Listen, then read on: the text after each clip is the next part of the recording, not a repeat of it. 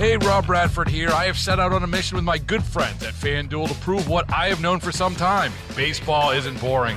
Now I have a daily podcast to prove it with some of the most notable people in the baseball world screaming baseball isn't boring from the mountaintops or at least agreeing to come on our show. Players, managers, GMs, and yes, even the commissioner of baseball, Rob Manfred. It has been a constant wave of baseball's most powerful voices. So join the revolution, subscribe, and soak in Baseball Isn't Boring. Listen on your Audacy app or wherever you get your podcast. You'll be glad you did. Border security, a deal in Congress to send aid to Ukraine. So much going on at the Capitol right now. Joining us now on the John Schuster Coldwell Banker Hotline is Margaret Brennan, moderator of Face the Nation and chief foreign affairs correspondent for CBS News. Good morning, Margaret. Former President Trump is uh, putting a just a crimp there between Republicans who want to get a deal done to get this figured out but former President Trump does not want a deal done on this because uh, this could play into a really good situation for him as he runs for president. Well, certainly based on the statements Donald Trump has made on the campaign trail and on his Truth Social platform, he is talking about the chaos at the border and certainly indicating that he wants to run on it for reelection, the, the chaos.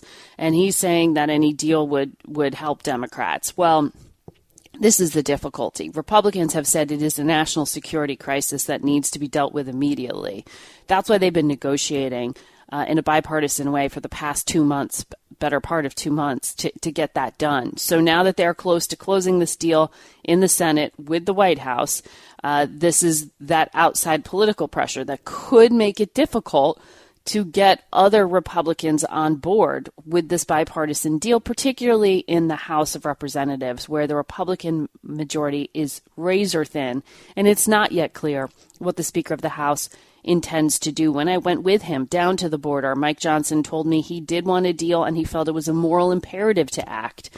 But he was very general in terms of saying what it was he needed in that actual text. And he still hasn't seen the deal that the Senate has negotiated with the White House. Uh, that's something we'll talk about Sunday with James Lankford, the lead Republican negotiator in the Senate. Well, and Senator Mitt Romney, Senator Thom Tillis, uh, both of them coming out very strongly saying this yes. is ridiculous.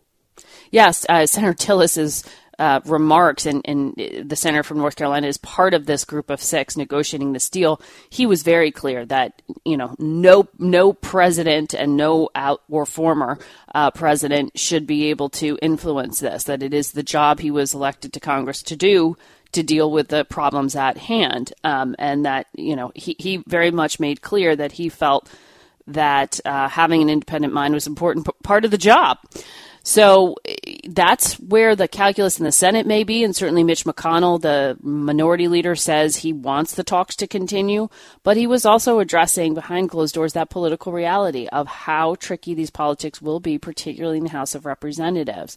Um, if Donald Trump is going there and essentially whipping votes against the deal, it could sink it. Now, one thing in the favor of this deal is the fact that Lindsey Graham, Republican senator from South Carolina, is part of that group of six.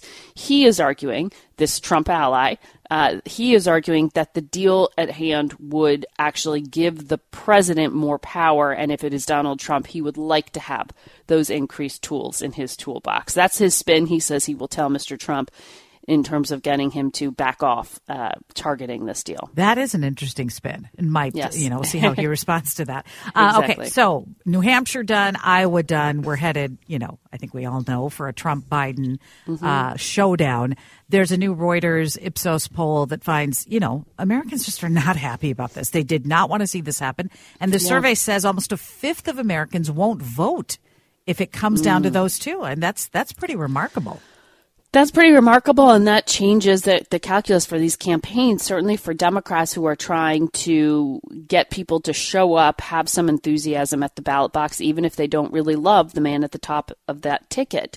And certainly for Democrats, they are pushing on the strategy that a great um, galvanizing force and motivator could be concern about abortion rights. That's why you will continue to hear Democrats argue that uh, this is one of the risks if, if Republicans gain control in Congress and the White House that that that right um, that has been pushed to states to decide could ultimately once again um, come back to Washington and be decided by Congress uh, against access. So that's one of the reasons they're pushing on issues that they have seen motivate voters to show up in the first place, but it's not clear the strategy will work. It certainly it did in the um, you know race we saw in 2022 for some of these congressional uh, spots, but we will also see in our conversation Sunday with Shawn Fain, the head of the United Auto Workers Union, why it took his union so long to endorse Biden. We want to talk to him about what working class America is thinking here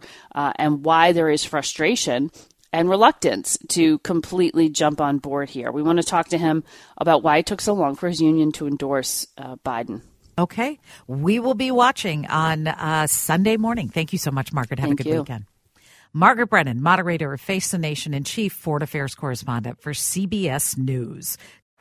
Baseball is in full swing. NBA playoffs are heating up, and your NFL team is gearing up for training camp. Listen to the latest on the teams you love here on the Audacy app. The biggest sports radio stations in the country, providing unrivaled local coverage of their teams, all in one place. Exclusive interviews with players, coaches, and team executives, streaming live and always available on demand. Stay in the know with your favorite teams right here on the Audacy app.